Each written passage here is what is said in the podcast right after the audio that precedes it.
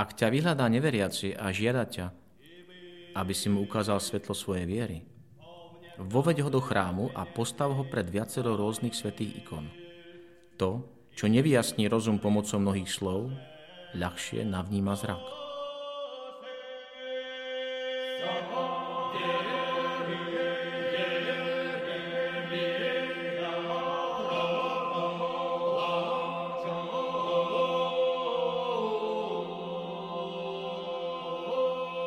Vitajte pri počúvaní ikonického podcastu. Moje meno je Jozef Matula a v nasledujúcich minútach budem vašim sprievodcom v duchovnom svete ikon. Dnes sa ponoríme do ikony Pantokratora, najznámejšieho zobrazenia Ježíša Krista vo východokresťanskej ikonografii. Spolu s ikonou si priblížime počiatky kresťanského umenia v katakombách a zamyslíme sa nad významom fyzickej krásy na ikonách. Malé odporúčanie na úvod – pre hodnotnejší zážitok otvorte si obrázok ikony a dovolte jej, aby sa pozerala na vás.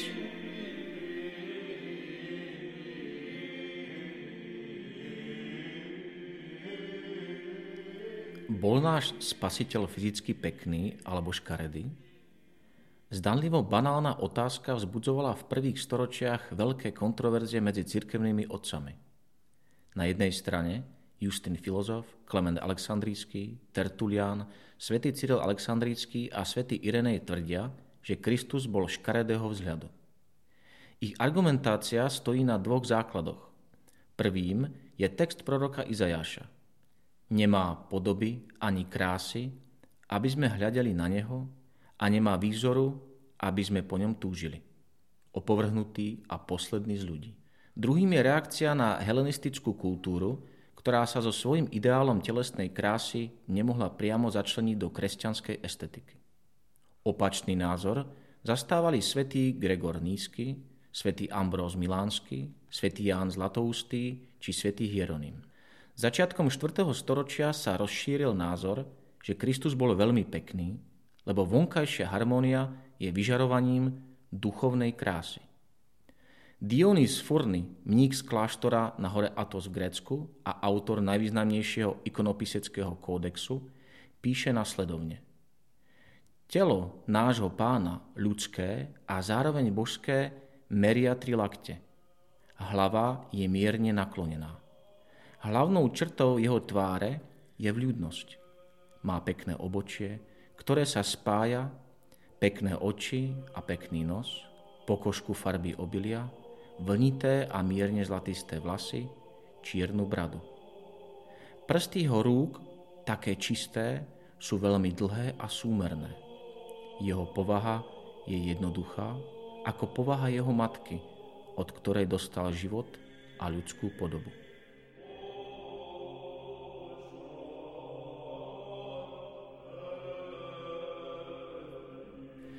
Žiaľ, vzhľadom na neskoršie ikonoborectvo križiacké výpravy a zub času, sa nevie, ako vyzerali prvé ikony Spasiteľa a Božej Matky.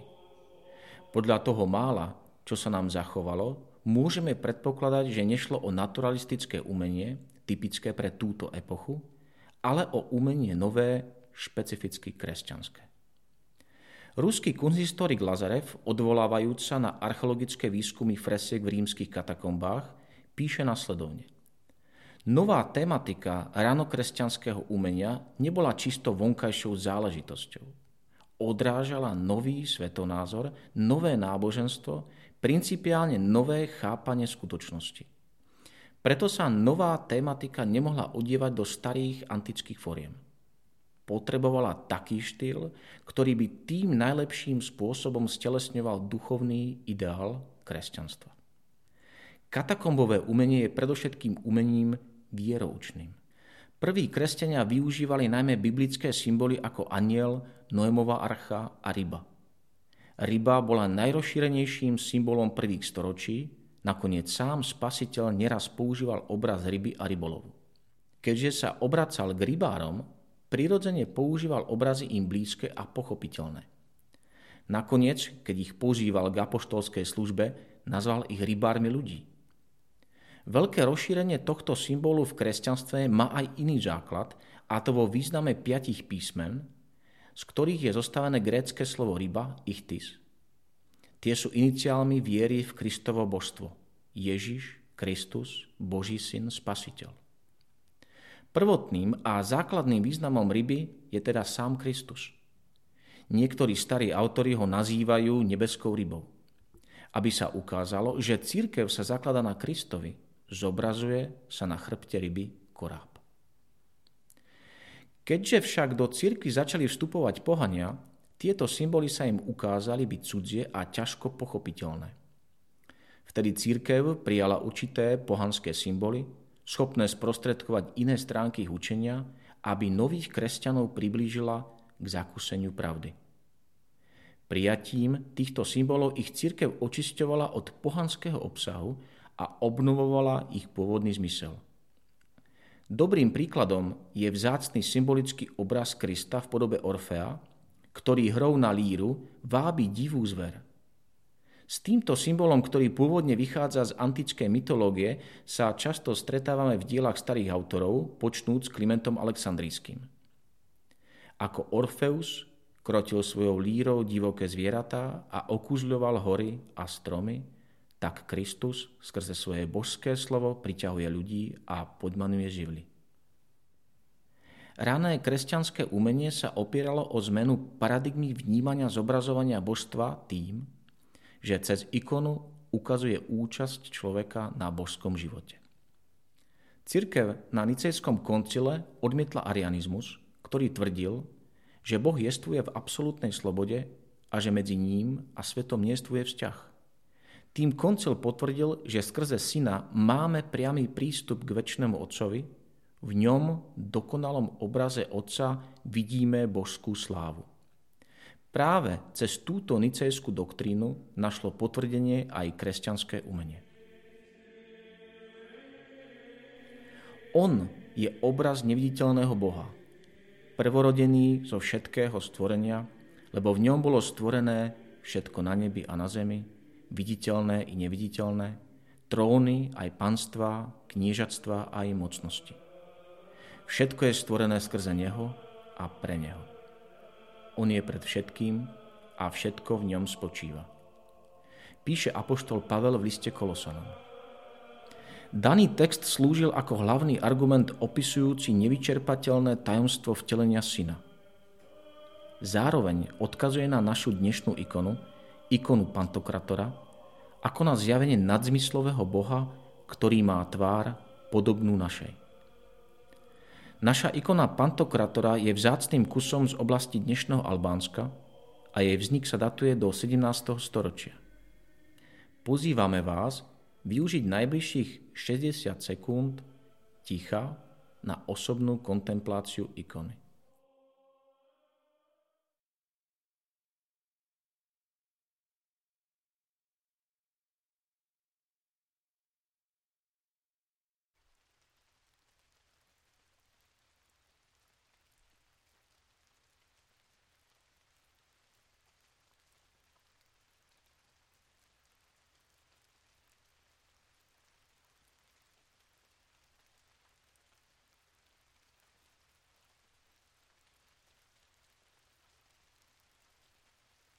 Už od polovice 4. storočia začala téma parúzie, teda druhého príchodu Ježiša Krista na zem, vstupovať prostredníctvom sírskeho mnístva do liturgických textov bohoslužby, ktoré prijal celý kresťanský východ.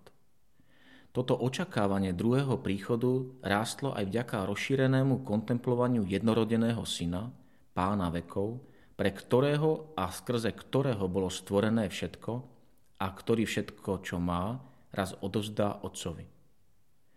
Túto kontempláciu v nádhernej syntéze vyjadril svätý Maxim Vyznavač. Kristus v sebe samom zahrňuje všetko ako stred, z ktorého vychádzajú všetky lúče.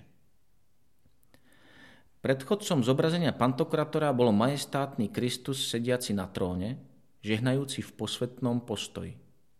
Ten bol najrozšírenejším zobrazením z počiatku 5. storočia. Až po krízach spôsobený ikonoklazmom v 8. storočí berie na seba majestátny Kristus pomenovanie Pantokrátor, ten, ktorý je pánom všetkých vecí, vševládca. Ešte lepšie to vyjadruje cirkevňoslovanský názov všedržiteľ, ten, ktorý všetko drží. Ohľadne tohto pomenovania treba poznamenať, že ním pohania označovali svoje najvyššie božstvo Diapantokratora. Skutočnosť, že označenie, ktorým ešte v živých spomienkach oslavovali modlu, bolo bez obáv pridelené vtelenému Božiemu synovi, nám odkrýva určitú zrelosť v ich kresťanskom živote. Obraz Pantokratora sa nachádzal a vždy nachádza na najhlavnejšom mieste v chráme v centrálnej kupole, ako aj na pravej strane ikonostasu, či v strede kompozície deisisného činu. Tak je pripravený zjaviť nám pohotovo tajomstvo jeho vôle, zjednotiť v Kristovi ako v hlave všetko, čo je na nebi, aj čo je na zemi. Je to základná ikona, ktorá sa nachádza v každej pravoslavnej rodine – Spasiteľ v tomto konkrétnom vyobrazení sa od byzantských ikon odlišuje viacerými znakmi. Farby, hoci v nich prebieha zaujímavá hra so svetlom, sú jasnejšie a menej kontrastné. Gloriola nie je kontúrovaná tmavým pozadím, ale naopak zdá sa, ako by žiara vychádzala z Ježišovej postavy a prenikala celou ikonou až k jej okrajom, kde sa zlieva s úzkým červeným rámom. Prenikavý pohľad síce zostal zachovaný, no z celkového výrazu tváre vychádza radosť a blažený pokoj. Je to tá istá priazeň, ktorá vychádza z Boha Otca a zviditeľňuje sa v Ježišových činoch počas jeho pozemského pôsobenia. Pantokrator v sebe patrične zahrania rozličné stránky trojediného Boha. Je totožný so Stvoriteľom, Bohom Otcom, stelesňuje pôsobenie Ducha Svetého a súčasne ukazuje tvár blízku ľudstvu, keď prišiel na zem v podobe človeka. Svetý evangelista Ján hovorí, všetko povstalo skrze Neho a bez Neho nepovstalo nič z toho, čo povstalo. Vykupiteľová vláda nespočíva v politickej moci, pretože On je pánom všetkého, viditeľného i neviditeľného. Podľa slov svätého Lukáša, jeho kráľovstvo nebude mať konca. Aby si veriaci ortodoxnej cirkvi pripomínali, že on je tým, kto spravuje celý vesmír, bol často znázorňovaný v nadživotnej veľkosti v ústredných kupolách byzantských chrámov. Takto vykupiteľ odráža jednak črty výsostného majestátu a spravodlivého sudcu, jednak milosrdenstvo, spočívajúce v súcite s človekom, pre ktorého zostúpil z nebies. Vo všeobecnosti môžeme povedať, že zatiaľ čo v prvých érach stvárnenia prevládal skôr vzhľad vzbudzujúci prísnosť až strach z Božieho hnevu, postupne sa do popredia začínala dostávať tvár Krista, vyznačujúca sa predovšetkým dobrotou a zhovievavosťou. Dva významy sa ukrývajú aj v zobrazení pozlátenej knihy. Nie je len radostnou zväzťou, evanieliom, prostredníctvom ktorého Boh prehovára ústami apoštolov má aj eschatologický ráz. Predpovedá knihu života, pričom sú v nej zapísané mená spasených. A zda najčastejšie sa s ňou stretávame v Jánovej apokalypse. Kto zvíťazí, ten takto bude oblečený do bieleho rúcha a jeho meno nevymažem z knihy života, ale vyznám jeho meno pred svojim otcom a pred jeho anielmi. Neskôr zjavenie pokračuje ešte dramatickejšie. Videl som mŕtvych, veľkých i malých. Stáli pred trónom a otvorili sa knihy. Otvorila sa aj iná kniha, kniha života. A mŕtvi boli súdení z toho, čo bolo zapísané v knihách podľa ich skutkov. Zavretá kniha ohlasuje, že nadišiel čas súdu, keď syn človeka príde v sláve svojho otca a vtedy odplatí každému podľa jeho skutkov. Kniha je napísaná v obrátenej perspektíve, čo ju odlišuje od zobrazenia z reálneho života a vyzdvihuje jej duchovný charakter. Odev spasiteľa je typický pre staroveké Grécko. Pozostáva z dlhej tuniky, zvanej chyton. Jej červená farba odkazuje na mučednícku krv baránka, no taktiež odhaľuje jeho znešenú božskú prírodzenosť a kráľovský majestát. Tu sa mieša s otenmi rúžovej, čím vyznačuje dokonalé šťastie v nebeskom kráľovstve. Na pravom ramene sa zvisle dolu ťahne zlatý pás, tzv. klavus, predstavuje výnimočné postavenie cisára a jeho neobmedzenú moc. Vo východnej ikonografii je zároveň i známkou nepoškvrnenosti a čistoty Krista, boho človeka. Modrá farba vrchného rúcha vypovedá o ľudskej krehkosti. Boží syn si ju obliekol z lásky k žijúcim, aby spasil tých, ktorých mu zveril Otec. Prsty pravej ruky Krista sú zložené tak, že tvoria monogram jeho mena. IC, XC. Jesus, Christos. Priamy ukazovák označuje písmeno I, mierne ohnutý prostredník C, prstenník spojený s palcom X a mierne pokrčený malíček C. Týmto znakom sa vyjadrujú dve prírodzenosti Krista. Grécké litery omega, omikron, ni, vpísané v krížovom nimbuse, súvisia so Svetou Trojicou, nakoľko sú skratkou starozákonného mena Jahveho, ten, ktorý je a ktoré bolo Bohom oznámené Mojžišovi. Modlitebná tradícia hovorí, že ikona Krista Pantokratora umožňuje veriacim vytrvať v ťažkých skúškach, posilňuje ich vieru a prináša vnútorný pokoj. Cez ikonu sa ku Kristovi často utiekajú politici, manažéri a ľudia, ktorí majú zodpovednosť za iných. Kristus to sám hovorí v Matúšovom evanieliu. Nik nemôže slúžiť dvom pánom, pretože buď jedného bude nenávidieť a druhého milovať, alebo jedného sa bude pridržať a druhým bude opovrhovať. Preto vám hovorím, nebuďte ustarostení o svoj život, čo budete jesť, ani o svoje telo, čím sa zaodejete. Či život nie je viac ako jedlo a telo viac ako odev. Pozrite sa na nebeské vtáky. Nesejú, ani nežnú, ani do stodôl nezhromažďujú a váš nebeský Otec ich živí. Nie ste vy oveľa viac ako oni? Hľadajte teda najprv Božie kráľovstvo a jeho spravodlivosť a toto všetko dostanete navyše.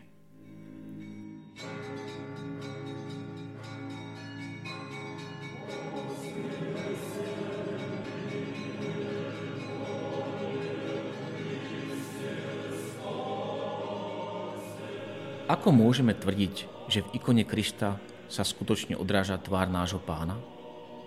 Kto robí ikonu autentickou? U historikov odpovede hľadať nemôžeme, lebo všetky slávne divotvorné ikony Byzancie sa stratili v ikonoboreckom zmetku a neskôr počas plienenia Konštantinopolu a tureckých výbojov. Musíme preto hľadať inde, v živej viere cirkvy. Aj ona závisí od tradície – od tradície, ktorá zostáva ukrytá a nezanechala historikom dokumenty. Existuje jedno starobilé kresťanské heslo, ktoré poukazuje na dôležitosť bohoslúžobných textov a gest pre poznávanie tradície viery. Lex orandi, lex credendi. Pravidlo, podľa ktorého sa treba modliť, je pravidlom, podľa ktorého treba veriť. Nie je prekvapujúce, že pánova tvára pretrvala storočia? Že veriaci v nej počnúc prvými ikonami Krista vždy rozpoznávali pánov vzhľad? Že aj v terajšej dobe naši bratia v sekulárnom svete, keď rozímajú nad svetými obrazmi, vnímajú svet premenený Božím svetlom a príjmajú silu, silu proti zlému, uzdravenie duše i tela a útechu Svetého Ducha, ako to hovorí modlitba poženania ikon? Pokúsme sa vrátiť na začiatok nášho rozjímania o výzore Krista. Nakoniec východiskom pre našu diskusiu môžu byť myšlienky svätého Augustína a Origena. Tí podmienujú pohľad na Krista morálnym prvkom. Kristov výzor sa mení podľa dôstojnosti pozorovateľa. Dobrým sa javí ako pekný a zlým ako škaredý. Lex orandi, lex credendi. Pravidlo, podľa ktorého sa treba modliť, je pravidlom, podľa ktorého treba veriť.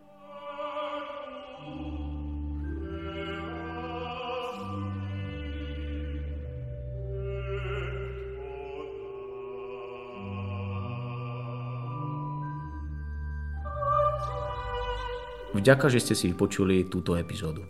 Ikonický podcast vzniká v spolupráci so spoločnosťou Hour a s galériou Ikony v Žiline, kde si môžete všetky ikony z nášho podcastu pozrieť osobne. Zvlášť chcem poďakovať manželom Urbanikovcom a Matúšovi Ďuraňovi, ktorí obsahovo aj technicky pripravili túto epizódu. Do počutia o týždeň.